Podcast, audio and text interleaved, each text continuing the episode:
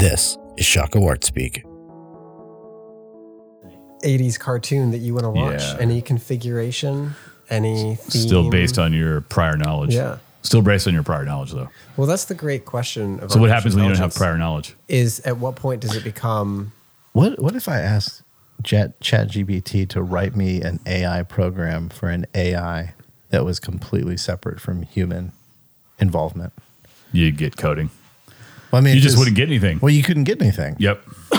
Like, I wonder what the an- answer would be. Sorry to interrupt you. No, no, That's you're great. fine. It's uh, those are the sorts of questions. Like you have people who are saying they're uh, AI prompt engineers, and they don't realize that the AIs will be able to create prompts for us. dude, that's there's So, so. you have like this whole infinite recursion element to it. So this is this is crass. I'm I'm gonna just go ahead and say it, but I can't think of a better metaphor for somebody whose job as an AI prompt engineer is like uh like a fluffer in the adult industry. Whoa, dude. You just went there. I'm just saying. Whoa, dude. Am I wrong? I don't even exactly know what that means, but I don't want you to describe it. But I think I know what it means. My kids Yeah. listen to this podcast, so you definitely are not Cannot allowed say to it. describe Yeah, it. yeah. So Oh well, I'm not saying that we're. This is pre-edit. we're talking about. Oh no, this is on the podcast. Yeah, we're here. No, we're not. okay. Yeah, no, we're not pre-edit. we're recording. We're, You're recording. We're going I am recording. So welcome I mean, to Choco Art Speak. We're back. What's up, And y'all? Today's going to be a wild episode Yeah. because I'm fired I've got up a right now. and PhD. Today's Cody's- going to be the Return of the Jedi of this series. Yeah, Cody has to go pee, and that's going to make him crazy because he's holding it. that's right. Garreth That's what it- is I- on a I just- two week bender so tired. of, of um, deep south home food Yes. and, and a lot of driving. So he's perfectly pitched to say what's up, things that are. He's perfectly pitched to say the things he just said. and the question is, how do we clean up the spill on aisle five? So what I think, what I think we do is we just talk real. about how you um, you have to do some uh, pitching in the pitcher's bowl before you go out and pitch the game. Hundred percent. And there's a catcher there helping you get your pitch right. So, Yes. So, uh, so, so you know that's kind of what we're talking about. So here we Um, are. Here we are. Hey, what's up, people? I, didn't- I was fully anticipating pre uh, podcast conversation there. There's a window for it. but it. we just figured, you know what? We need we need to spice it up. We're back. We're all three back. we're all It's been a while. back. It's been a while. Yeah, things have gone on in people's lives. Yeah, I'm I'm back up 25 pounds, so I got to get back Hey, down, man, guys. That's I'm, where I'm at. I'm, I'm working your way. Okay.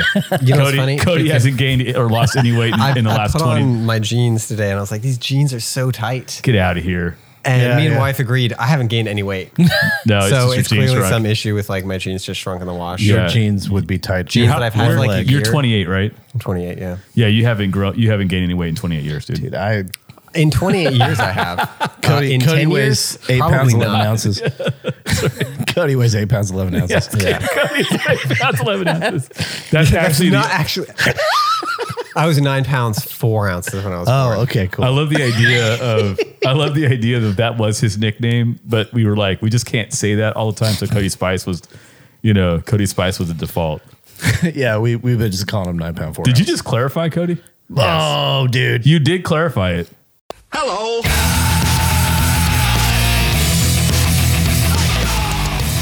Cody clarifies. So now that Cody's clarified, we can we can get, move We on can with move on. things. Yeah. That's that's how you know we're back. Cody clarified his right. weight. He 100%. clarified his weight. I clarified my birth weight. His Let me- birth weight, let me dude. re-clarify that. You like how he caught that? Let me clarify. Hello.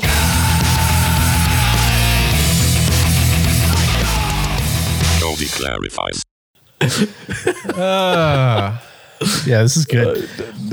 yeah, I, how long has it been since really all three of us have been here? It's been it's been a few months. It's been a few months. Yeah. Has it? It's been a few Yeah, months. yeah, because because my work schedule kicked off five Yeah. days a week, and that that kicked me out of the game. yeah, and then between one or both, or One or- all of us being around. I don't know if you'll have noticed a spotty schedule we've had. Yeah, we've been we've been working on some things, doing some things in the semester, job, sickness, family, Yeah. um, All of the exhibitions, just just a lot of a lot of stuff going on. So Yeah. so we're uh, but we're back today. We are back. And this is a good any- time to be back. Yeah, anybody who's still listening, God bless you. Yeah. Thanks. Uh, thanks for still Really? listening. I, I actually was gonna share some text with you guys, but I'll, I'll wait uh, that bear on on our, our podcast. But I'll, I'll I'll share after, but shout out to anybody who's listening for sure. Yeah, yeah, for real. So, um, so we're picking up with the AI conversation. Yeah, yeah, we've been in it for a couple episodes. Yeah, and so where do we where do we um, we left off with talking about We were talking about the effects that AI is going to have on certain entertainment industries, um, the way that actors are going to license out their likenesses, and the long games Yeah. that we're never, we're not really even going to need specific meat space individuals Mm-hmm. for personalities anymore because everything's just gonna eventually you'll get a big enough bank of like actors and desirable traits and things like that. Yes. You can just say, hey, AI, I want um, a romantic action film with some science fiction elements and a twist at the end that's got a likable male lead who's about six foot three and has green eyes and you know yada yada yada and hits these you know diversity Well, points I think and one- it'll just spit out a film for you. I think one point is if anybody's out there, they're kind of saying, "Hey, this feels very like kind of down in the mouth, like very pessimistic, very cynical." because it is. Well, but I also I think it's a fairly positivistic thing. We've still said that there's a chance that humans will have the ability to choose those things, that they won't just be force fed to us. yeah, yeah. yeah. Um, you But know, here- which here- yeah. I mean, like choi- choice will still be there, but it's always predicated on what's there to choose. oh, I'm So, saying maybe yeah. it's not. Yeah, yeah. yeah, I'm yeah. saying you know once you once you uh, wholeheartedly give yourself to there is no choice. a soulless sort of thing, like Yes. like you're not choosing anymore. yeah. Well, I always think back to um, the movie WALL-E, where you have all the people living on the ship, Mm-hmm. and it goes throughout the day, and it's just like today the new special milkshake is Strawberry. birthday cake. Yeah. Go get your Yeah. thing in a cup. Or today red is the new blue, and everyone like presses a button and changes their outfits Yeah, to red. I, I and remain. Uh, uh, WALL-E was either predictive programming or very prophetic or both. Yeah, yeah. yeah. But Um, the sense of like pe- the people have gotten to the point where what used to be choice at the beginning of their voyage is now decreed to them at the end of their voyage. Hundred percent. And not just decree T, but decree T was like a, a, a very benevolent thing. It's a benevolent thing. Look at what look at what we're giving you. yeah. So the gloves are off today. I'm going unbridled today, fellas. I'm sorry, taking you down, Did taking you you say down, on on bridle? unbridled. okay. I'm Yes, unbridled yes. today. We're gonna we're gonna take the gloves off completely. There's no going back. I'm taking you guys down with me. Were they white gloves or leather gloves? I mean, we'll we'll find out based on how hard they hit. Um, Well, let's uh, okay. Where do we want to start well, this? one thing I wanted to say was as a as a, a summary of the podcast, like what we talked about. It's going to be ad hoc, but bear with me. So, in the flow of visual communication in art history, you have cave drawings. So, like, I'm going to make some big leaps. Okay, you have cave drawings, and then you have, um, uh, let's say, Phrases and sculpture. well, no, so let's say um, hieroglyphs. So you start to have imagery that has uh, more order and symbolic value to it, but it's predicated on um, the independent units and the social structure in a certain sense, right? Like, so who, who's Pharaoh? Like, so that everything is on a planar, flat existence, right? Okay, so you got tapestry. Like, think, just think about, just stay with me and think about this. So you get to Renaissance, and there's still like actual space is not depicted in the fullest naturalistic sense that it could be conveyed because they haven't quite figured that out yet. But they are allegorizing. There, uh, there's analogy, there's metaphor, you know, and there's um, relationships happening visually, right? Mm-hmm. And there's a longing for something closer to reality. So you have like uh, pers- linear perspective and things like this, right? And but then you get to the Baroque, and then you have like um, um, uh, light organizing space, situating form, a lot of the same motifs, but a fully integrated sort of approach to painting, right, and imaging. And that becomes sort of like you get to Velasquez, and for a time, like Velasquez was like the apex of something. So you have like you know, you just think about you can you can cherry pick. You could disagree with me. We could talk about um, like uh, Las Meninas is is um, arguably one of the most historically complicated and profound paintings for a, a million reasons. So, you, so stylistically, you keep moving, right? And you get through to some deconstruction and stuff. You start to get to like uh, impressionism, which is like I don't want to hide the brushstroke, but I want to get at the uh, the animation of things. I want to get at the impermanence of things through that which appears permanent, right? And so we keep moving, and, and these render different effects. And just describing here very loosely, right? So you have still people doing the other things, right? But there's a, a way that we've narrated the visual trajectory of how we've developed skills and ideas visually in terms of communication and aesthetics and artistry.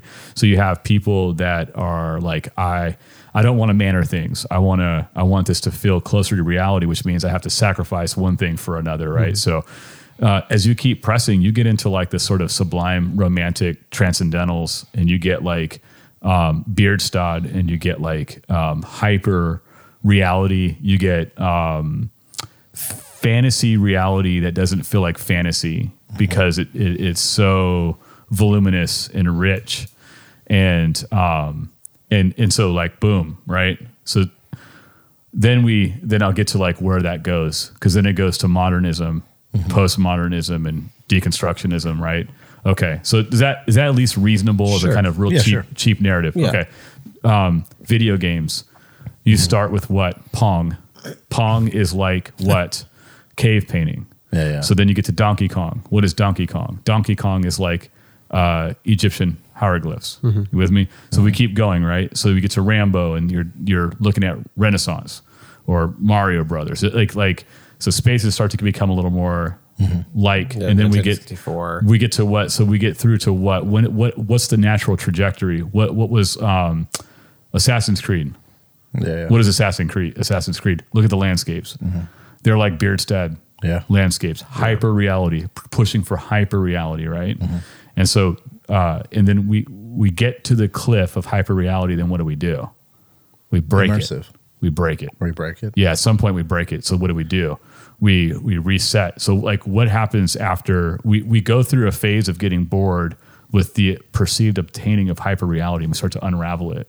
Mm, I see what Okay. Yeah, yeah. So so um now stay with me. So so when Jurassic Park hits, that's Bierstadt.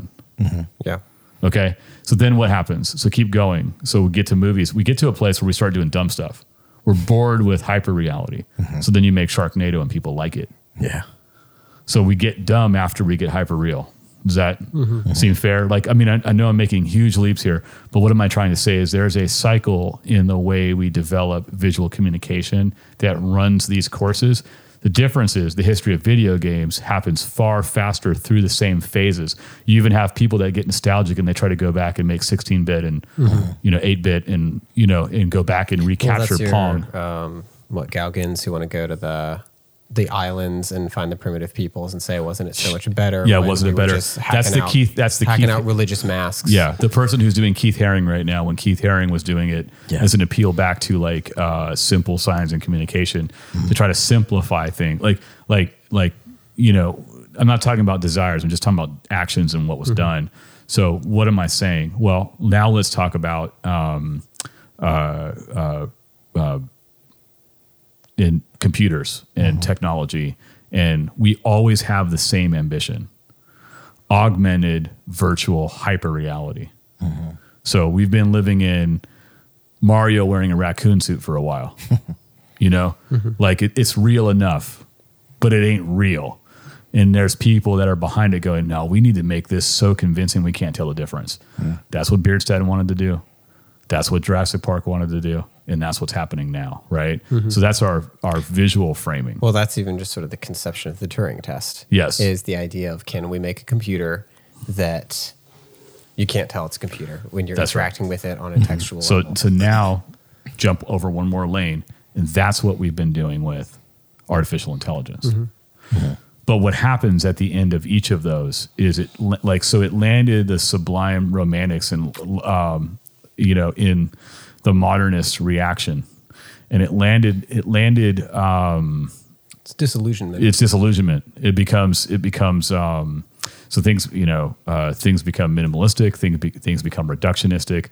Uh, there's a push between escape and reality, and then disillusionment leads to a, disillu- a disillusioned state of embrace of reality. So not an optimistic reality, but a frustration with propositions that were never real to begin with. So instead of admitting I was looking for something in somewhere where it couldn't deliver, we just embrace harder, um, you know, doing, you know, fluxus uh, uh, actions divorced from reality because you're, you're not willing to admit you were totally wrong and ever looking for transcendence within a thing it's like a betrayal. betrayal. But instead of admitting your betrayal, you hunker down in this reality and you rebel hard in this direction. So you don't celebrate the fact that that painting isn't delivering you into ultimate reality. You're actually bitter about it.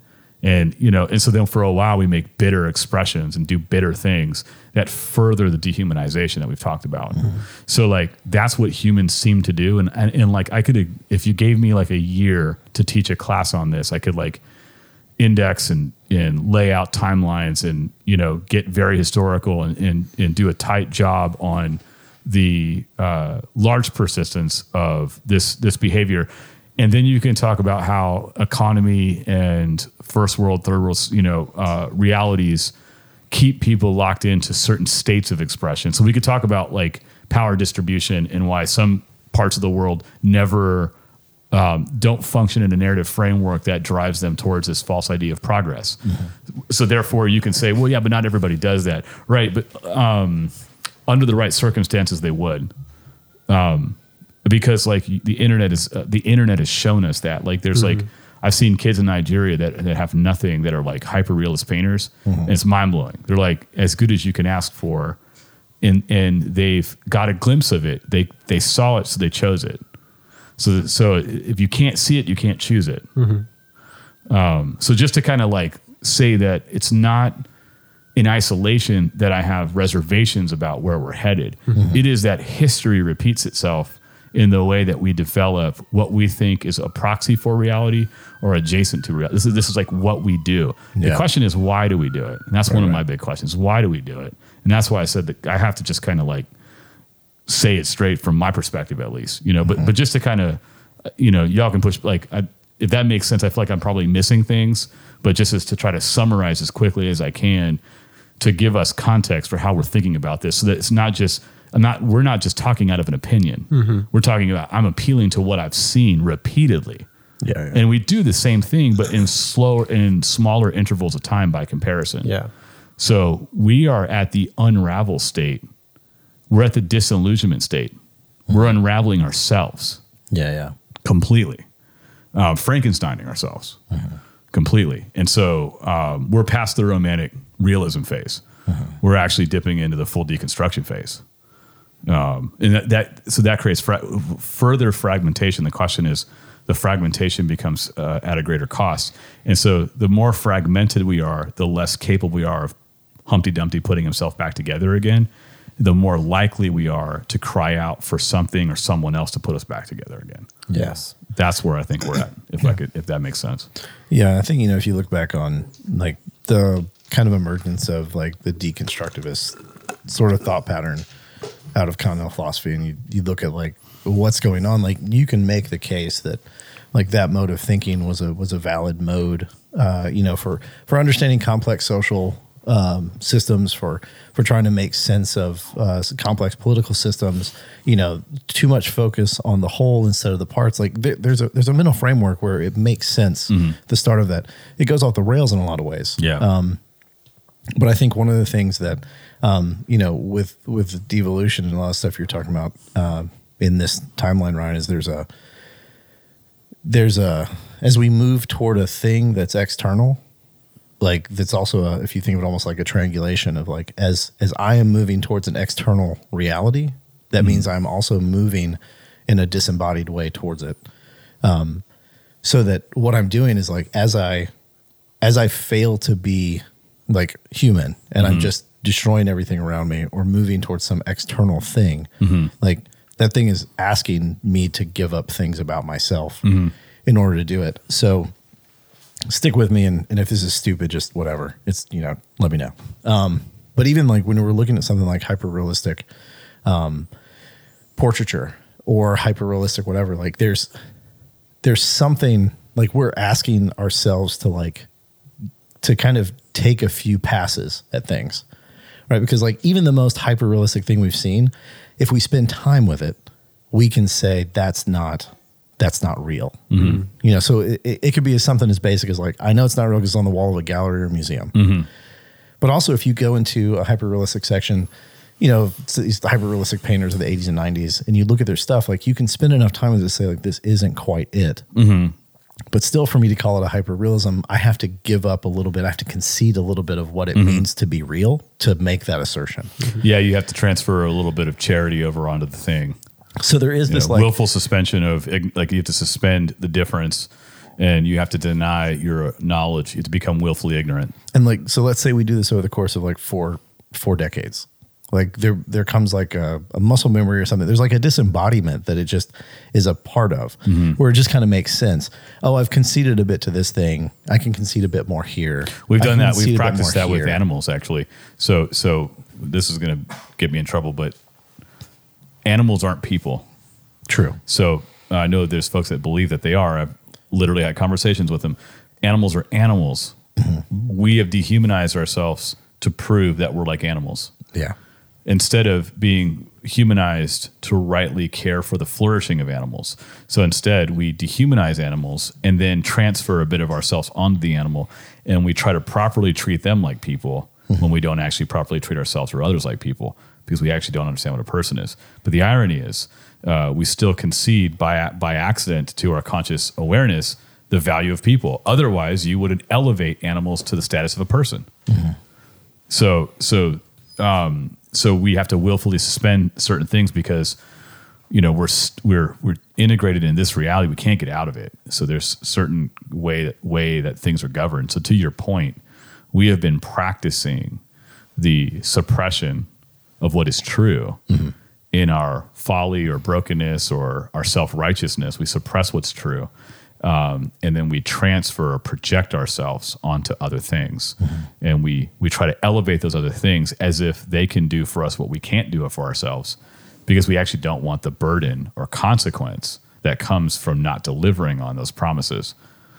So you know, so like whether it's technology, you know, like you were saying, like if it's animals, if it's um, uh, nature itself, Yeah. if it's politics, so so we're always lowering ourselves and emptying ourselves of our humanity at the expense of something that we, we cast our hope into uh-huh. as if this will deliver us but deliver us from what? And why do we feel like that has to happen? And and people deny it. You know you'll deny that in a vacuum but then you'll look at the culture and the culture is like at large. There's people that are like no no AI, AI there's there's there's the early adopters there's the they kind of mainline adopters there's the late to the game rejectors and then you know and then there's the the Amish you know like they just mm-hmm. never convictionally never get on board right Yeah. you know and I don't mean that cheaply I just mean like some people are just like wholesale I'll reject this mm-hmm. so wherever you're at, you have to. That's how you have to process the statement. Like if you're an early adopter, then you're a defender right now because you're feeling defensive. Yeah. Yeah. So you're if you're an early adopter of these things, then you're going to defend and go, hey, hey, hey, this is good. We need to listen to what AI has to say. This is the future. Yeah, that's because you're an early adopter.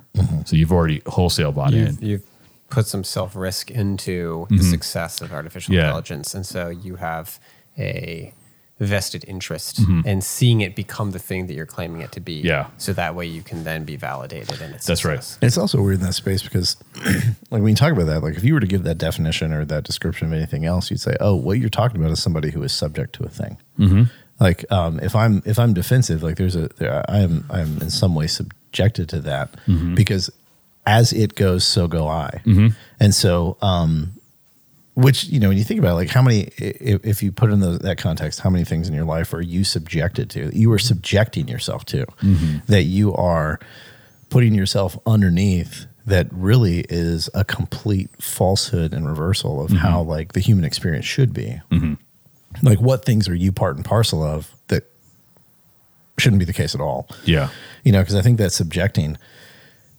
The, the thing about subjecting yourself to a thing is you don't get to do it in a partial way right? Like uh, we we can't as much as um, we have very much tried we cannot bifurcate or trifurcate ourselves or extend it out to whatever whatever uh, number you want to go into we can't do that and say oh this part of me is just subjected to that over there the rest of me is fine um, so as i subject myself to anything i'm wholly subjecting myself Yeah. um, but we don't think of it in that sort of context. So when we look at something like AI, we're like, if I subject myself to this as like a cool, neat thing, well, what else comes along with it? And the last episode, I think we really kind of talked about what that might look like.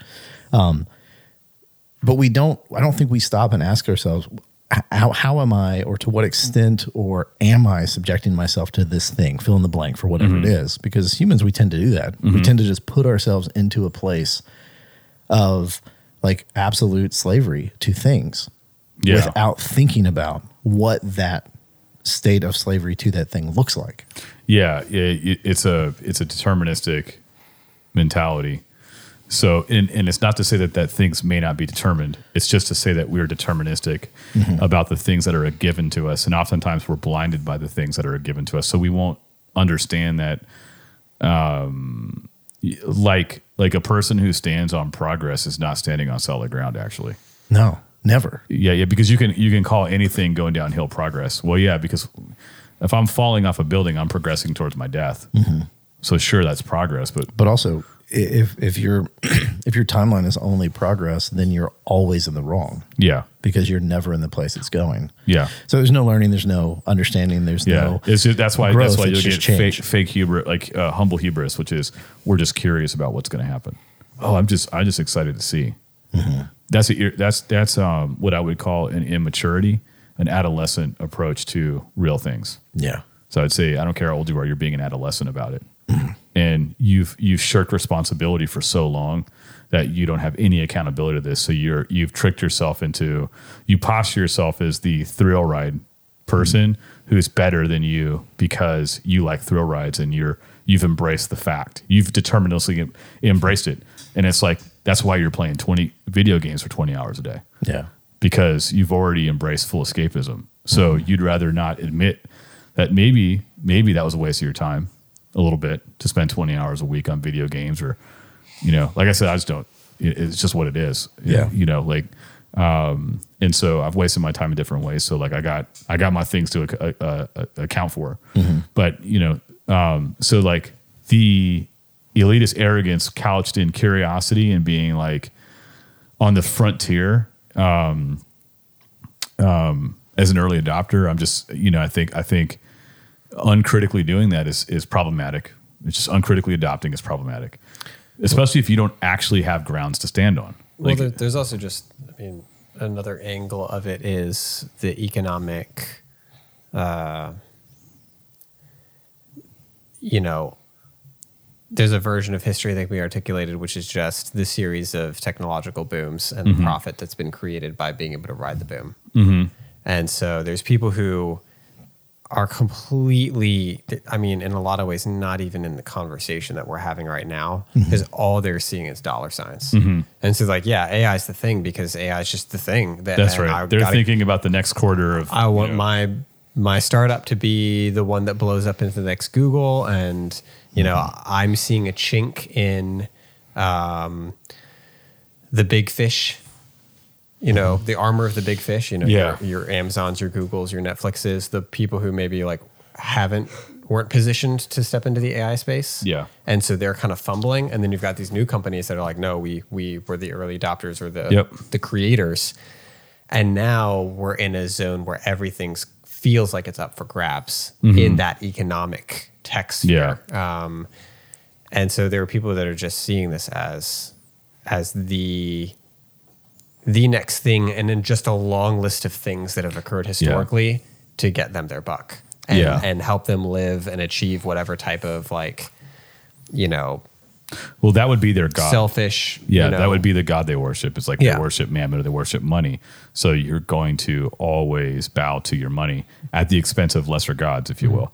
They don't understand what the large scale effects of what they're propagating Mm-hmm. might actually produce in other people's hands who have different plans and designs Yeah. for it, or just how. Well, to care about other people would actually be a different worldview. Yeah. So if you care about people as a, as a means to your God, your money, well, that's an instrument instrumentalization of people, which is default dehumanizing in some at some point in the duration of things. It, you will be dehumanizing because when rubber meets the road, you'll have to decide between that which you angle and idol idolize and that mm-hmm. which is in the way of your idolization. Mm-hmm. So like you will have to sacrifice people for. So that's why you've got tech giants and gurus, tech gurus, AI gurus that are like they're anti-speciest, like they're not for human people. Uh-huh. Well, yeah, you have to maintain that position to keep advancing at the expense of humans, uh-huh. your self-interest. Or like the studies that are coming out, they're showing like, yeah, social media is pretty much bad for us. Yeah, so like TikTok's- net total effect psychologically Yeah. and socially, social media is pretty bad for Yep. us.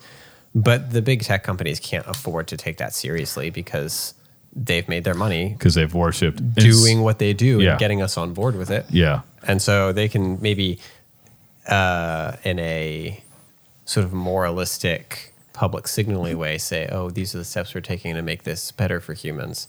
But no one's going to be like, I'm just going to shut down my multi billion dollar profitable corporation because it turns out pretty much everything we were doing was bad for yeah. humans. As long as people keep like so, like we'll see what happens with Budweiser. Um, You know, they're like twenty eight percent loss on their marketing schemes, and the culture. If you don't think the culture is WALL-E, Yeah. like and and the- question is why and that's for another day.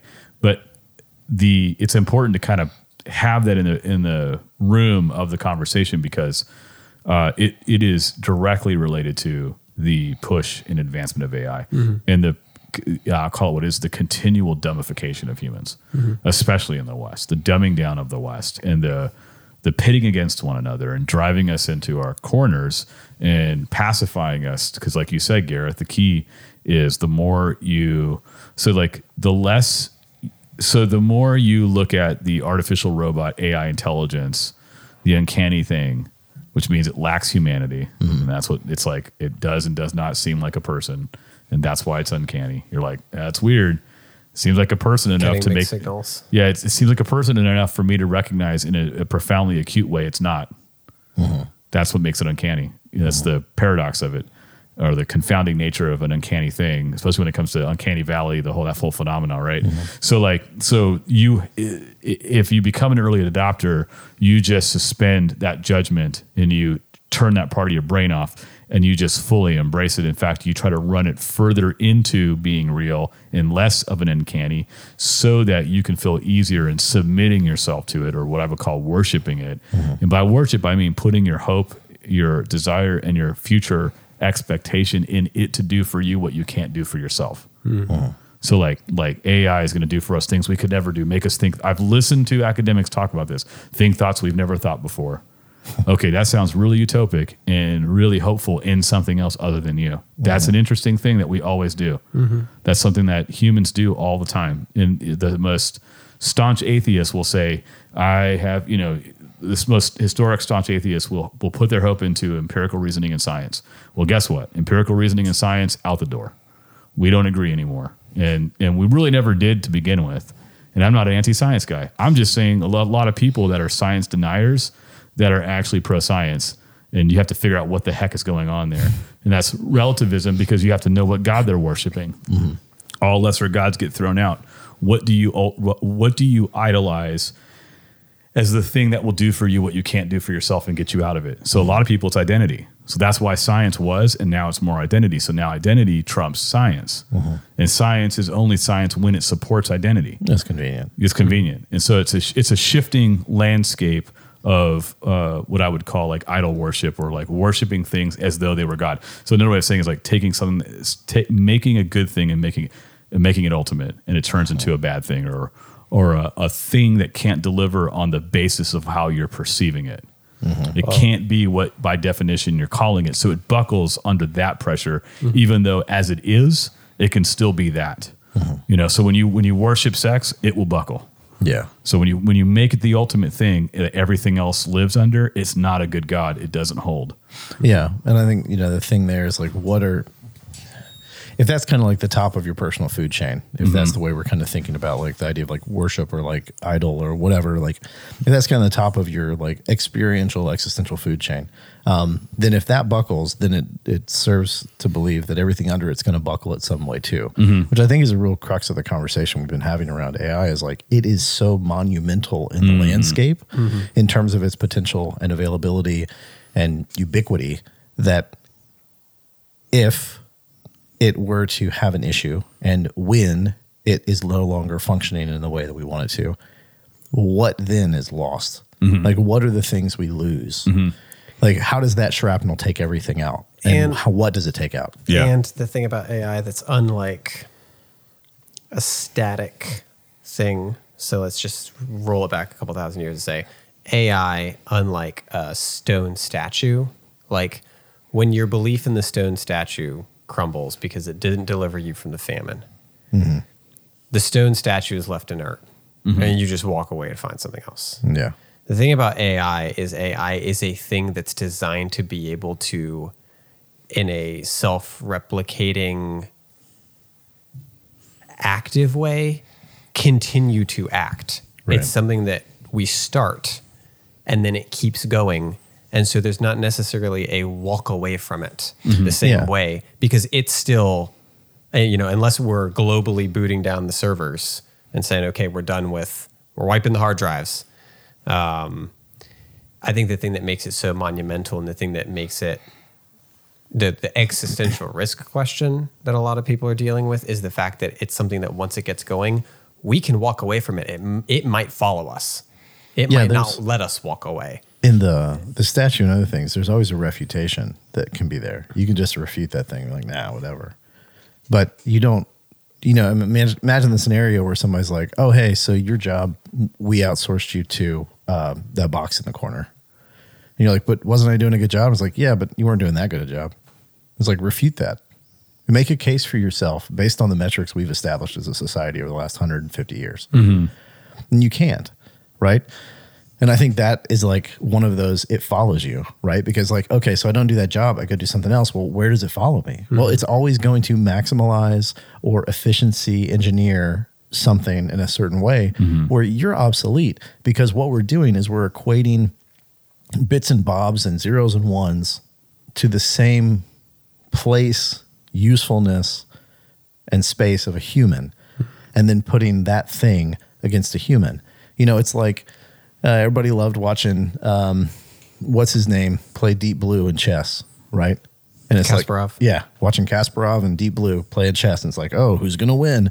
And it's like, it doesn't matter if Kasparov wins the first two hundred times, he loses all the other ones forever and ever and ever because that can do that thing better. Because that thing is not an innately human activity. Like, Yeah. you can take chess away, and the human experience doesn't necessarily change, right? And so, the the whole idea of it following you is like we are saying humans are only this thing. We minimize ourselves to like an AI space or whatever. So when we talk about artificial intelligence, and then you listen to education scholars over the last hundred years talking mm-hmm. about how intelligence is not a strictly defined myopic sort of thing, and the definition is difficult to really pin down, and it's varied and it's across multiple fields. And depending on who you talk to, it could be five to twenty-five types of intelligence that people exercise. And now we're just like, no, computation, computation and efficiency. Yeah. Here it is. Yeah. Can I um Yes. can I roll out a uh, another thread of history that I've been thinking about recently? I'd love it. Let's So do it. I'm Cody. reading a book about epistemology right now. Thank you, Sam, for the recommendation. Yeah, great and, Um, the Dense read. author Still on the side table. The author lays read. out um, a case that there is a Western default epistemology um, that we all function under. Um, How far into the book are you? I've read the first chapter. Okay. Um, I was like, because I'm already like not, I'm, I'm halfway through and I'm like not remembering. Yeah, yeah. So, so I'm going through because this is this is all related, and I think I think it it's just really funny what we're talking about in this book. So this is not necessarily a new idea to some people, um, but it's the idea that there's sort of like we treat knowledge as um, facts, a reason, theory, science of the mind, neutral. Um, intellectual, absolute, impersonal, dispassionate, mm-hmm. trustworthy, objective. Mm-hmm. All those adjectives are like where true knowledge rests. Yeah. And then, and let's call that A type knowledge. And then there's B type knowledge, which a lot of our epistemic defaults say, oh no, real knowledge can't exist in spaces of belief or opinion or interpretation or values or morals, faith or emotions, mm-hmm. application or action, art, imagination, private, you know, of the body, appearances, material. And so all those realms are excluded Um, and I'll call that like B type knowledge just for for categorical sake. So because we've we've generally imbibed this comes from Plato, this is Cartesian. Um, there's lots of historical notes about how we've come to the place where we think this. when we treat true knowledge as just that fact based reason, Mm-hmm. There's some benefits of treating knowledge like that. And one of the biggest benefits, I think, is replicability and the ability to disseminate propositions to a lot of different people. Um, and a lot of our technological progress, especially with the printing press forward, has been how can we replicate knowledge to more and more and more people um, in this sort of egalitarian way. So that way, everyone has access to the same objective uh, knowledge that we can all agree on and build a society from, um, while excluding the types of knowing that are embodied in the, vid- in the individual, in our personal experiences, um, relational dynamics, relational yeah, dynamics, haptic, tacit, tacit knowledge. Exactly. yeah. All of that. Um, when the technology gets to the point where we can generate so much of that A type knowledge, it gets to be bigger than any single human individual can get their arms around. And then there's a new risk of non egalitarian circumstances, which is Fascistic. I can't know everything because there's too much to know. Mm-hmm. So, what is the biggest thing that people are talking about about these large language models? It's their ability to go out into the internet, which now has more information than we'll ever be able to read in a billion years, and summarize that knowledge. I can say, ChatGPT, give me a summary of what art history, important art history elements from the Dutch landscape period and yada yada, 1700. And now the AI is positioning itself to be the new egalitarian unifier that we can all go to the AI. It can know everything for us mm-hmm. and then synthesize it down, and then we receive it as objective, reliable truth. And that's what we're going to build society on. And so it's the it's a perfectly stated summary, Cody, and perfectly sets up the the fundamental problem. So it so it, it points to so your summary is perfect because it points to the summary of of a, a reduction of knowledge mm-hmm. that is a denial of our humanity, our finitude. Mm-hmm. So our situatedness or our situationalness or our contingentness, right? Questions on what, mm-hmm. and then it it um, furthers that assumption about what knowledge is, and it further subjugates us to the very thing that actually was a problem in the modern era that led to fascism and uh, totalitarianism uh, with Stalin and Mao, uh, Hitler. And here's why: it's because there's a uh, you're, you're missing a fundamental component to, to to what a human is, which is um, you know we talk about like spirit or wisdom. Let's say so. AI has no AI. Fun by definition cannot be wise, which is is just ethical and what what should one do? Because it that- cannot move from the propositional into the action. Nope. So it will ne- it will default to fascism, mm-hmm. and that's what we're seeing. We're seeing uh, control of speech, mm-hmm. and we're we're actually angling for it. And what we're angling for is our God, our AI God, to politically lean one way or the other. So it's mm-hmm. about the the technocracy giants controlling in the clouds, right? I mean that's And and it's about so Real fast, just think about Yeah, this yeah. though. Just think about this. Zeus is in the clouds. Uh, amplified humanity. They're in the clouds. They're aspirational, right? Well, so what do we? Where do we store our knowledge? The cloud. In the cloud, right? So like, where do we? Like, uh, who are the tech giants? Who are the people? Who are the gurus that own own the stuff? Right? Mm-hmm. Those are our, our modern gods. They're actually amplified expressions of humanity, and those people are are operating as those people. Mm-hmm. And and so they got God complex. Now here's the thing: um, all the people that reject God because they don't want to be held accountable to uh, maybe maybe the true living God, let's say, are, are willing to subject themselves to a God without wisdom, a God who is inhuman in, in a key way uh, that actually is going to leverage contingent knowledge in a totalized way, divorced from time, place, or circumstance. And we are putting our uh, um, optimistic hope. In that sense, we're no different than the Greeks uh, worshiping Zeus and um, uh, amplified expressions of humanity. You know, like lesser gods, demigods. Like we're doing the same thing. We're repeating all the same stuff. We're, we're just so it's not yeah. Anyhow, yeah, um, yeah. It's it's abstract. It's different. It's still abstract, and it, that's the mind body dualism. Yes. that's the Platonic mind the body Platonic dualism. mind body dualism. And and the thing is another one of the outcomes that leads to some of the the fascist totalitarian is that there's we were talking about um, betrayal. Mm-hmm.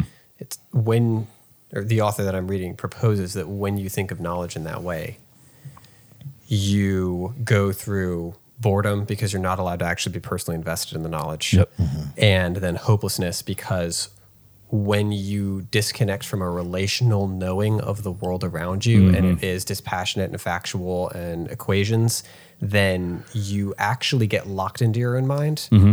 And you have no guarantee that what you're experiencing outside really is even real. Yeah. And that leads to the sense of betrayal Yep. and a lack of orientation. That's the disillusionment reality. we were talking about earlier. With Disillusionment, other, yeah. other. So now you're in your reality, but you're ticked about it. and then you're power grabbing. You're, uh, That's you're right. bitter, and you're like, well, if if if the promise of knowledge, which was sort of this egalitarian promise that everyone was going to be equal, Mm-hmm. if we all had access to it, fails, and now I don't even know if I can know, Mm-hmm. Then in my bitterness, I'm just going to come out on top. Yeah, let me let me give you an example. So that's perfect. So if the prob uh, Kinsey was a, a a gross pervert, he was doing stuff to babies. He was he was a monster, and people celebrate him for the sexual revolution. But if sex was so satisfying that it actually would revolutionize people into and usher in freedom, why is pornography destroyed more marriages? Why is human trafficking off the charts? Why are why is pedophilia rampant? And why are kids being sexualized down to babies? Because their people are disillusioned by the worship of, of something that actually is a great thing. Sex is a great thing, mm-hmm. but it has a purpose in the role of the whole of the person. And so we've idolized it and it's failed us. And so now you have people running around the streets raping people because because they're disillusioned. They don't care anymore. It's mm-hmm. lost any sanctity. It has no sacredness to it. It has no proper value at all. Mm-hmm. And so people are disillusioned. And so when we worship things like freedom, right? We've idolized freedom. Now we're disillusioned with it. So we're like, take my freedom, but make them suffer. Mm-hmm. And that's what you see in politics. Hey, take my freedom. Take everything from me. Take care of me. Feed me. But make sure the people that I don't like get punished. Yeah. So we're, I mean, we're seeing it play out repeatedly at hyperspeed, at warp speed. Ironically, to the the release of the vaccine, uh, uh, Project Warp Speed or whatever. It's like, Yeah. that's our expectation for everything. Deal swiftly, deal swiftly, because there's no wisdom involved in that. There's, wisdom wouldn't move that quickly, and would would there be a whole different set of issues that that come with actual embodied wisdom? So the interesting question about, or the, the thing that interests me about AI is the willing subjection to AI because it can be the savior to curate the knowledge that we can't because there's too much mm-hmm. from our definition of knowledge. And also the great equalizer because when all of us come to the same centralized AI for, for what we want, mm-hmm. it's a guarantee that everyone equally gets the same type of thing, mm-hmm. even if it's tailored to our preferences. Because um, I was just thinking about this. I had a guy come by um, to a, give me a quote or look at my house because I need some repairs on like an awning over my front porch. Very normal stuff, homeowner stuff. Um, super nice guy in his 60s, probably been running his um, his repair business and for like 47 years.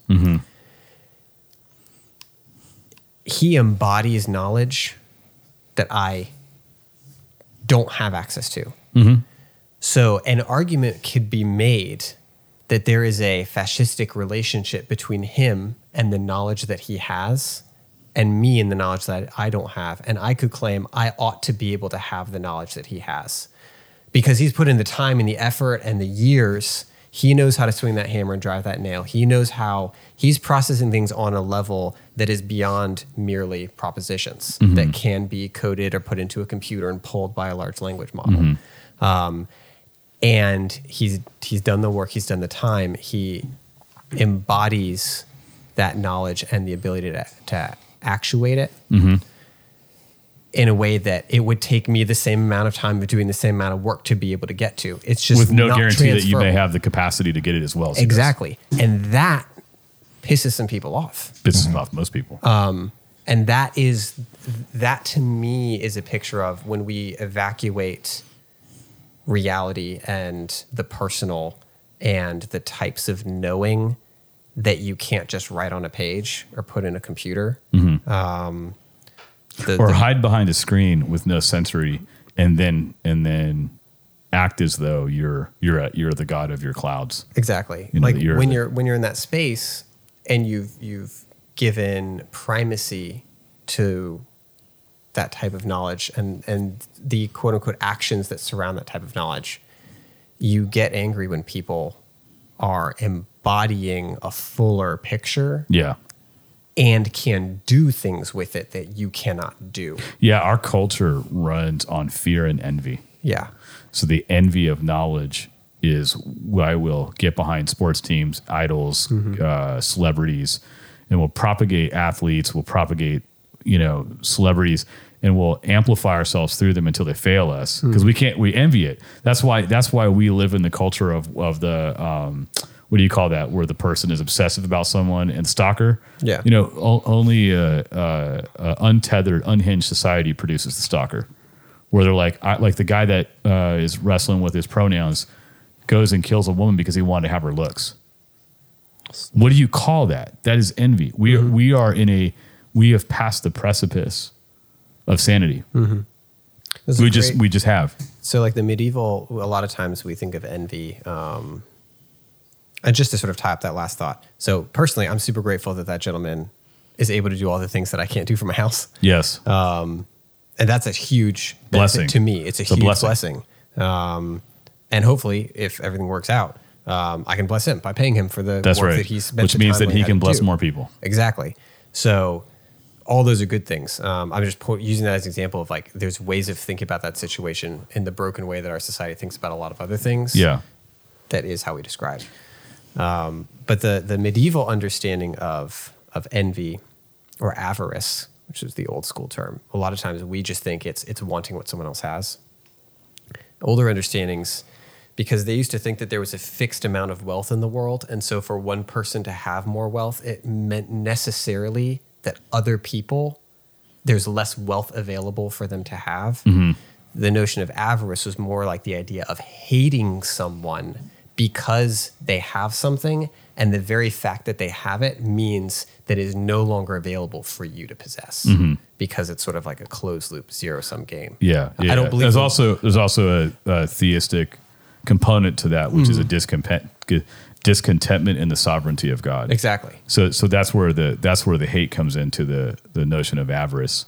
Um, you know, because you're essentially by extension hating God for not giving you what Be- because of the fixed system. You're you're beholden to the fact that He's sovereign, so you can't deal with that. Mm-hmm. So you turn your frustration and your envy onto your neighbor, which is why when Jesus comes and says, "Love your neighbor as, as the Lord your God," Mm-hmm. and lo- love the neighbor as yourself, love the Lord your God with all your heart, soul, mind, and strength, and your neighbor as yourself, Yeah. actually starts to make a lot of sense in the the longer view of of uh, what we are and what you know you know what what I think God is or who God is. Mm-hmm. So like if you if you take um, so we're an envious in the fullest measure of what you just said, and at a minimum, Mm-hmm. and not we're because of that we're not content to just get the thing that the other person has that we saw that we wanted. yes, We're not content with everyone never having works. the same thing. Nope. There's always going to be something more. we want justice. We want we or want we death. want them taken down a notch Yep. as we're lifted up a notch That's right. Mm-hmm. because that's really the position that we prefer is not uh, all things being equal, but actually me being on top. Yeah, yeah, no matter what. So that's where e- e- each position defaults to um, into the fascist vacuum. Like you can't if you if so this is this is the big idea. The big idea is throughout history, people always default to a higher power. Mm-hmm. The question is, is there a higher power? I say that there is, and I got good reasons to believe that. I can substantiate and talk about it. Here's the one thing I'll throw out there. Folks will be tempted to say that if you believe in God or if you're a Christian, let's say, or you trust Jesus, that you're anti-intellectual. I would love to have that conversation with anybody intellectually to see whether or not, at a minimum, that we're being intellectual about it. So, so just to take that off the table, hey, let's sit and then have an intellectual conversation about it. I'm good with that. Let's talk about evidence. I'm good with that. Let's talk about science. I'm good with that. Like, let's talk about poetry, art, and narrative. I'm good with that. Like, I've thought through it, lived through it, um, not just by myself, but with a lot of great people and thinkers. So, like, what I'm trying to say is, at a minimum, consider uh, um, be what you say you are, which is open minded. So just consider for a second, right? So, so assuming it then, um, everybody inductively appeals to uniformity in nature, uh, which is a way of appealing to something upholding knowledge and experience for us. So when you go to speak, you're appealing to uniformity in nature. When you go to sleep, you're appealing to uniformity in nature. It's it's inductive reasoning. You're appealing to that which precedes you to uphold you in order for you to do, say, be whatever it is you want to be. So so your agency is contingent. It's not absolute. You're not God. Mm-hmm. So you you can determine a limited state of affairs. You can't be everything. Mm-hmm. We say that, and what it does is it's unraveling people because they can't do it. So, like I heard about uh, in a, in school in Dinwiddie, people put forward a, uh, a policy to make litter boxes for people that identify as furries to use the bathroom in the school. in the school. So when I was in school, that in 1994, that would have sounded like uh, a, a really ridiculous joke, like that that would never even be possible, and yet here we are, right? And so the relatives will, won't remember that, and they'll just say, "Well, no, we have to be inclusive to all," and you know, mm-hmm. so we don't know how to say no to anything, and we only know how to say no to the ones that say no to us on the things that maybe maybe we should and should not be doing, but we don't have conversation about it mm-hmm. because we don't want to reflect on ourselves because that might mean changing your position or taking responsibility. And so we don't want to work, we're discontent. We don't want to have to be in our situation, we're discontent. Mm-hmm. Like like so discontentment and envy and fear have put forward what some call progress. And so progress is enslaved us further to Garreth's point to the same master, but at greater cost of ourself over time. That's what I call or what we call dehumanizing. Now, what's not said in there is the fundamental problem. So, like, take take take for instance, take um, Moses. Moses goes up and gets what? The Ten Commandments. So, From who? from who? From God of the universe, the infinite God who upholds things by the power of His word, an eternal God who uh, is triune, who actually in and through all things hold together and have their being in the Son. So, this infinite God gives ten commandments not a thousand, not infinite. Why? Because the infinite God is wise with regards to who is subject to him. He knows our fundamental problem. We are fallen. We're fruit broken from the vine and we're rotting to death. We're separated. And he wants to help us see that. Because how do you help prideful people see that when they're prideful and they think they're you? You know, like I've said before, like, like, uh, you know, if the guy thinks he's Michael Jordan and he's so prideful because he's wearing all the clothes and he's beating up on small people that, and, and Michael Jordan can come up and say, You're not me. And if the guy's really prideful, say, I can prove it. And then what, what Michael Jordan would have to do to pr- help him see it if he wanted to is say, okay, go win six championships, play in the NBA. Yeah, yeah, yeah. I can't do all that you did. I just want to be, I just want to say that you are. And then he'll have to beat him real hard. Mm-hmm. Right. So like, he's like, here's my law. Here's what I've done. Can you do it? Nope. Okay. I'm going to have to have to show you. And now you're so arrogant, you still can't admit that you're not me. Right. So the law comes down and humanity runs from God. And in turn, they worship a golden calf. Mm-hmm. They take precious metal. They'd rather have the image of something to worship than the reality because the reality dealt with them where they were really at. Mm-hmm. But the image allowed them to express what they wanted to be without anything saying no. Mm-hmm. F- vast difference between the two. One is 10 commandments that are like to help you see that you can't actually like to not lie, to not cheat, to not murder, to not envy, to not covet, right? Like have no other God before you but me. Like those are the beginnings of helping folks see their fundamental problem that wisely God will do something about. The golden calf, AI, uh, has no wisdom. So it can only give you a feedback of what it is in a blunt way. And hilariously, the AI is subject to all the material that we bring to create it. That's right. It can't It's a God create out of nothing. Yep. The AI just says, well, this is everything that's available, which, if we're just thinking about the Moses story, it's like all the people bringing their gold jewelry. It's And lesser saying- than us. It's lesser than Yeah, us. it's, it's like saying, hey, we got all this gold together that's from all of us. Now you melt it down and make a golden calf, Yeah. and we're going to worship that as our God. yeah, yeah, yeah. The AI is the same way. So We've it, sound, it sounds all the content. It sounds dumb, right? We, we we say it sounds dumb, but how many people uh, worship money? That's really the same. How many people worship sex? Or like Mm-hmm. like I just want to look at this woman's body, right? Well, You're doing the same thing. You've Yeah. dehumanized something to the point that you're purely objectifying it. So don't don't be chronologically snobbish Mm-hmm. and think that you're latest and greatest and not the same kind of person you actually are.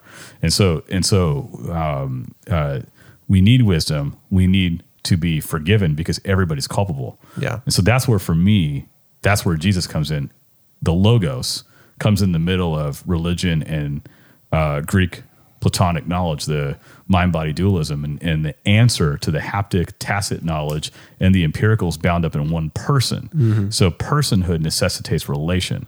So God of the universe comes in the form uh, there's God the Father, God the Son, God the Holy Spirit. God the Son uh, is promised over over uh, how many years? Thousands. thousands of years and then and then comes and fulfills all of these promises so like the bible functions like a giant text message text is sign and symbol with a referent so like the minneapolis lakers symbol doesn't really hold anymore because the lakers aren't in minneapolis the los angeles lakers sign holds why because it points to la well when the lakers no longer exist then the logo will start to mean it'll fade well the bible uh, faces God and God is alive. Therefore, the text is, is alive in relationship to God. He upholds it and says, That's my word to you. So, because it's a collection of meaningful symbols that are organized into coherent statements that speak about God and, and us, right? So, so we get this revelation and um, it tells us about ourselves. And then and it purports that Jesus will, will be the one to deal with the problem. And he is the logos, he is the meaning of existence but he's not an intellectual proposition, but he is intelligent. He's a relational being. God comes in the form of man to show himself humbly. That's a condescend. He condescends, lowers himself, mm-hmm. right? And so then he comes to do for us what we can't do. But here's what he what he does. He doesn't give us total knowledge. He forgives us of our sins. He sacrifices himself for us, rises to new life graciously, and shows that he is God. He, he defeats the things that we're the, the most fearful of, mm-hmm. f- death and dying, right? And, then all he- the objects that we've tried to place ourselves under the authority of that can't hold. Right. And he did it in history. He didn't do it like in a fantasy book somewhere. He actually did it in real time and space and has eyewitness accounts and testimonies. And there's great argumentation for all of this. So he does this in history. It demonstrates himself to be exactly who he claimed to be while fulfilling all the miracles that were like if if you the logical possibility of um, fulfilling every uh, prophecy in the Old Testament is if you if you put like 10 billion pennies in Texas and one dime and you found the one dime. That's how probable it is that one man could come fill all of the uh, prophecies. random. Random prop, yeah. Yeah. if they were random. So he confirms the scriptures. He fulfills the law of Moses. He fulfills the law of God. Like he fulfills all the covenantal laws. Like he he fulfills it, right? And then he says, "It's yours." So what he gives you is his relationship. So what he, he he restores your relationship to God. So now you're not pitted between um, empirical knowledge and relationships and power grabs, Embodied knowledge, with yeah. bodied knowledge, because he's all of that. And then he says, "You'll have to walk with me. Like I will walk with you. You will relate to me. You will be like my family."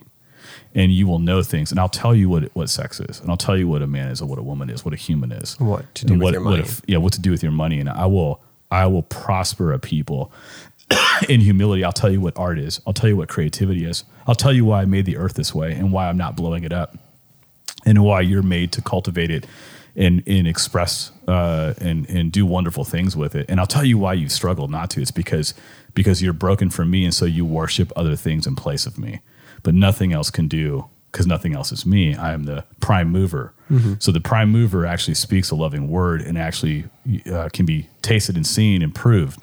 And then he, he makes a people that are, are the church, that are not a building, but an expanding, living community that, that covers the globe with humility and grace. And not everybody does that because people are fallen. They have to grow. So when WALL-E frees the uh, folks from their enslavement, they didn't lose weight instantly. They had to, they had to actually get get right over time, right? That that was still left to be seen. We didn't see that. But in Christ, we actually we actually grow up into him over time. That's called sanctification. So like God knows what intelligence is to know whether or not we should be pursuing artificial intelligence because intelligence in humanity as it relates to God's design for us is never divorced from wisdom. Mm-hmm. And wisdom is the Holy Spirit. Wisdom is the Spirit of God at work in a people according to the way he governs society. Mm-hmm. And so the only thing people can do is rebel against God's rule and God's law for the mm-hmm. way society exists. There's nothing else you can do. Yeah. That's why people unravel. And that's why they're like, I would rather have an artificial intelligence and still play video games and have no accountability than admit that Jesus is Lord and I actually need to uh, repent and turn to Him and trust Him. And the crazy thing is, He flourishes people when they turn from these things. We've experienced it. It's, it's never not been the case. Um, and when I'm struggling to trust him, I make problems that he only he can fix. So we're in the ultimate state of this being proven. If you read through the book of Romans, it lays out to you what happens to people that when God gives them over to a debased mind and how they claim to be wise and they become fools.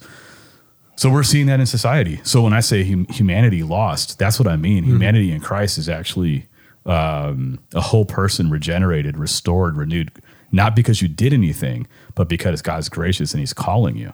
And like, I'd be lying if I didn't, if I did, like, if I didn't say that or if we didn't talk about this, because there's a point where nothing is. Here's the thing: nothing is neutral. AI is not neutral. I can't ask it certain questions because it will correct me towards certain uh, secularist leanings. It- it's not It's neutral. It's al- hard-coded into It's it. already hard coded into it. It, it. Humanity is not neutral. We are broken. The Bible says sin. We're we're fallen from what God wanted, what God intended, and the the apple can't attach itself back up to the tree.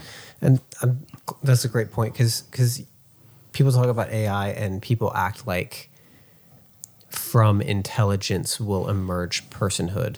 But sort of the argue we're making up is the personhood actually is the thing from which intelligence emerges. Right. It's That personhood precedes intelligence. I was out for a while because um, my family just welcomed a new son. He's Congrats. a baby. He's Congrats. two weeks old. He's awesome. Um, the capacity for intelligence is there, but it, it he have a to get it through person. relationship. Yep. Like he is a person. yep.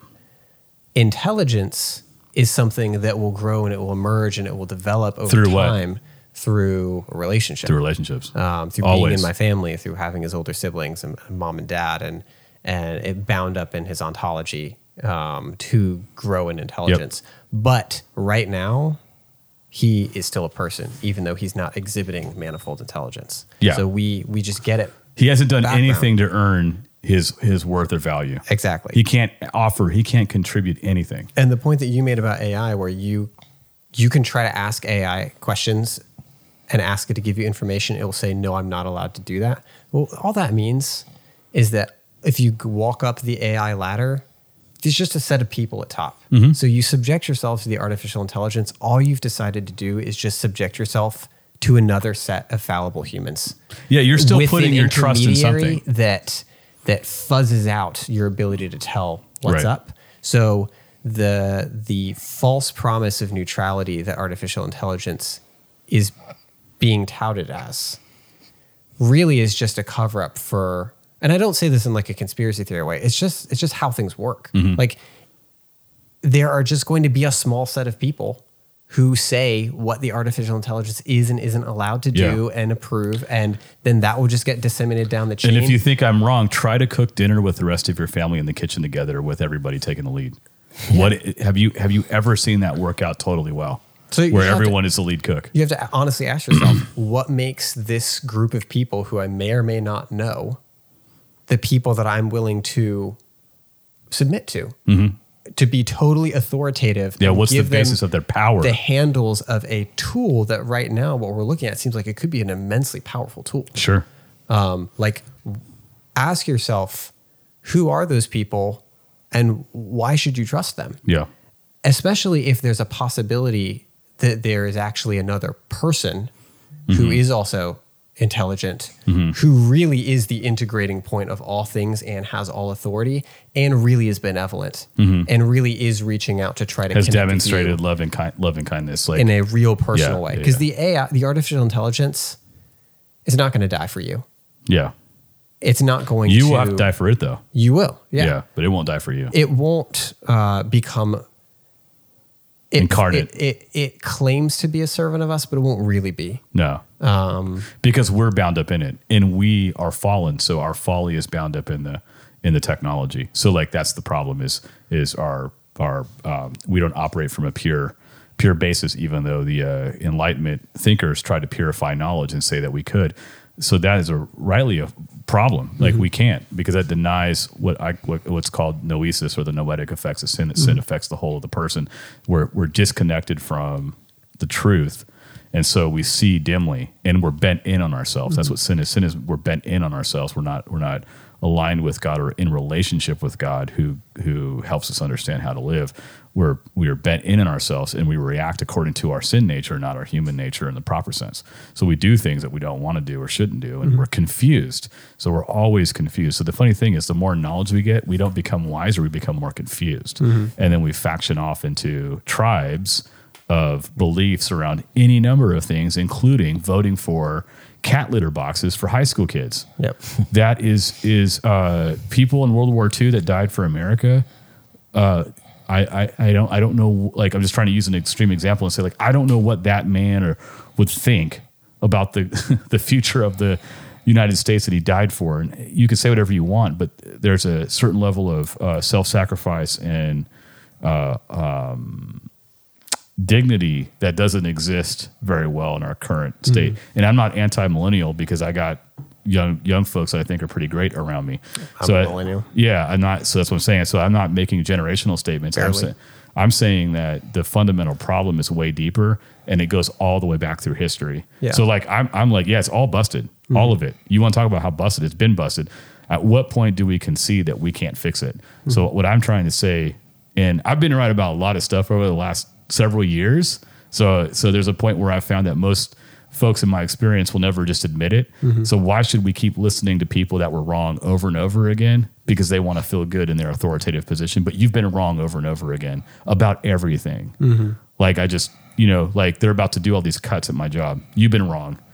You know, like it's just it's it's a point where it's like uh, um, maybe you need to uh, like if there's any sense that we've ever made in this podcast and i think that there's real consequence on the table. Otherwise i wouldn't talk this adamantly about things you know at this point just being fully transparent is um, because i think there's actually really something at stake. And Garreth and i when we started this felt this way. We just felt like there's a way to have a conversation and, and there's a hope and a prayer that people can hear it and consider.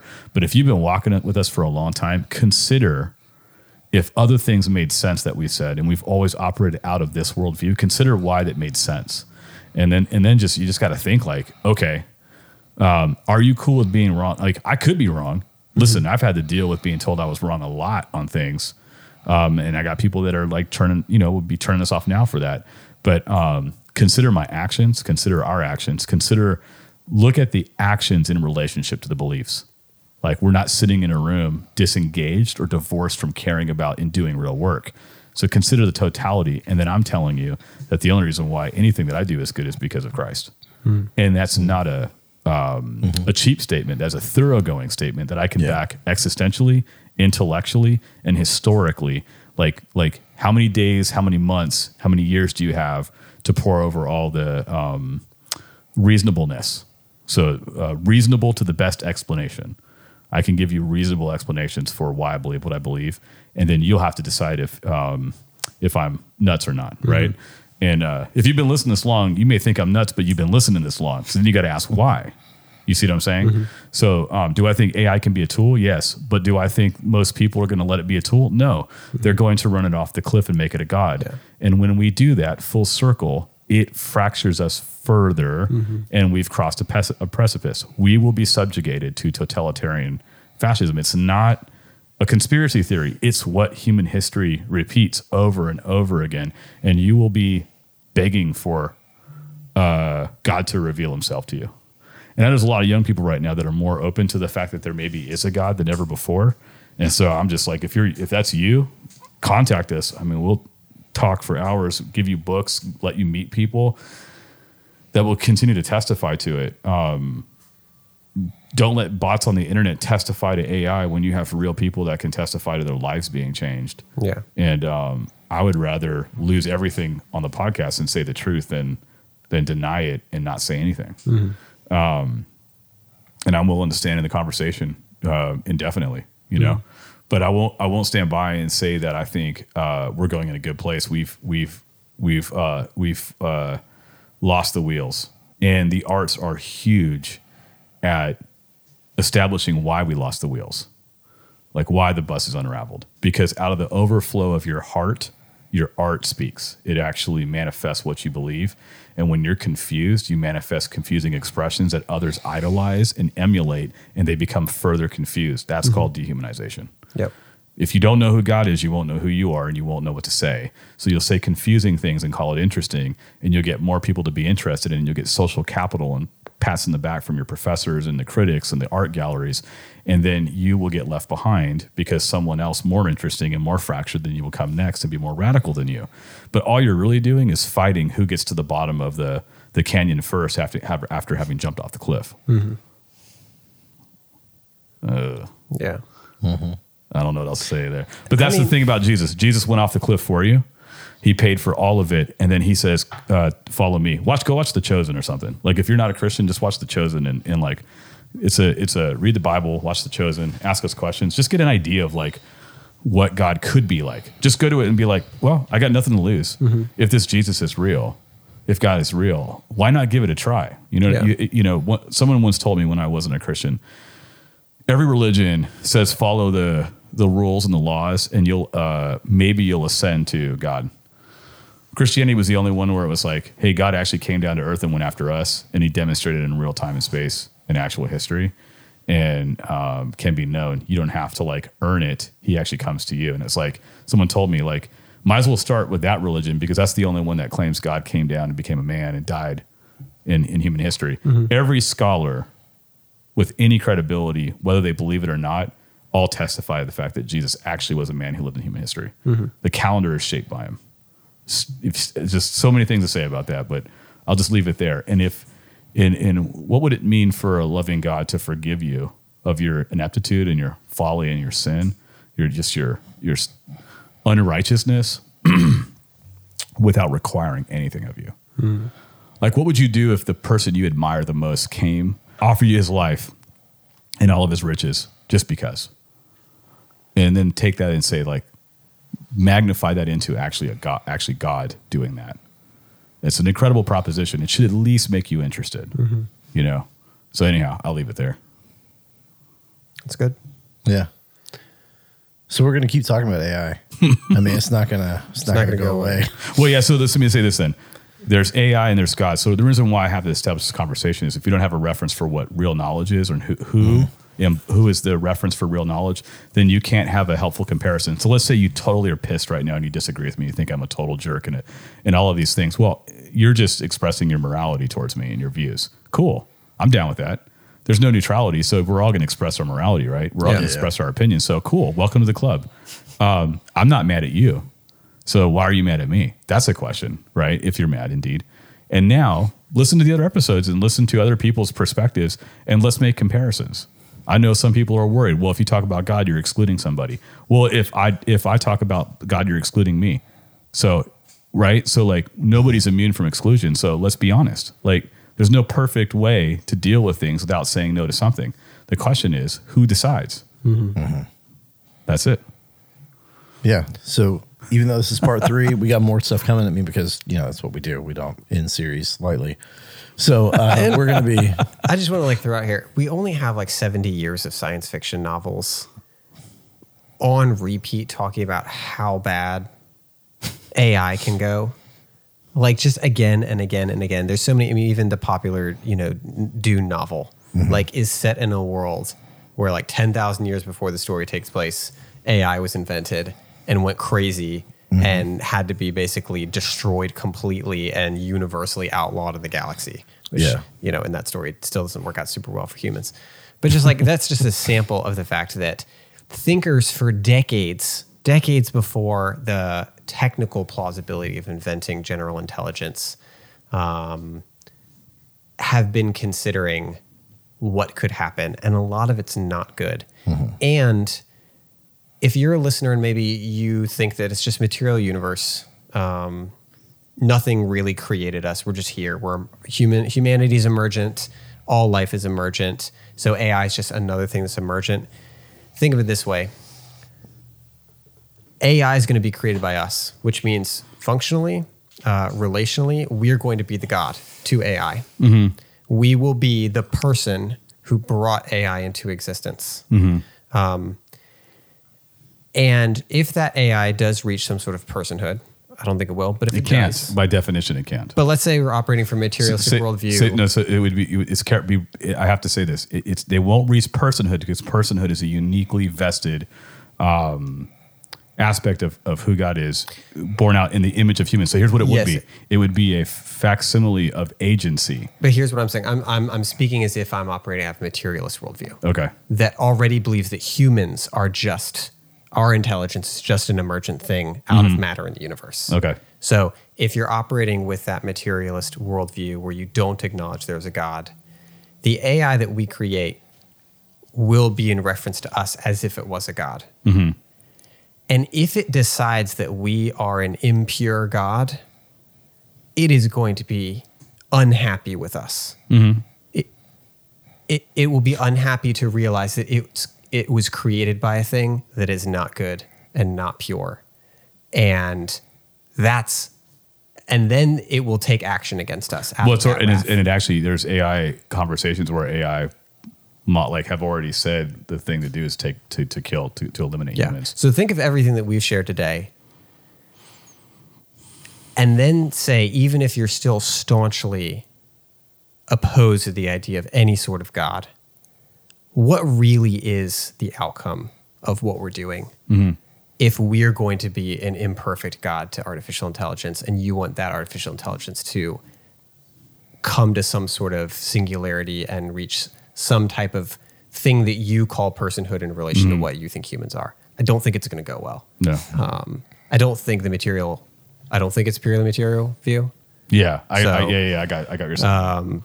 But uh, it, that's just another point. angle on it. Yeah, that's a that- good point. to to think about, um, and then ask yourself if that's the case. Well, does uh, a pure scientific materialism really account for everything um, yeah. that we experience in our lives? Yep. Thanks for clarifying that, Cody. No, I'm just kidding. Don't do it. Well, like I was saying, I think you know we're not going to stop the conversation here. We're going to bring some folks in who are talking about. We can talk specifically about within their spaces or or what they're doing, like how this is going to impact them, because there it is not going to be neutral, like we talked about with anything. Um, so look for those episodes coming up. Um, you got a lot to sit on, a lot to stew on. uh, hit us up. We're always here. We're Yep. always willing to talk, obviously. Um, but yeah, we do love y'all. We really do. Yes, you are a indeed. fantastic. It's all in love, actually. And we will catch Absolutely. you next time. Peace. You've been listening to Shockoe Art Speak, a production of Shockoe Art Space. We are an independent, nonprofit art gallery in Richmond, Virginia. We can be found online at shockoeartspace.com and in real life in historic Shockoe Bottom.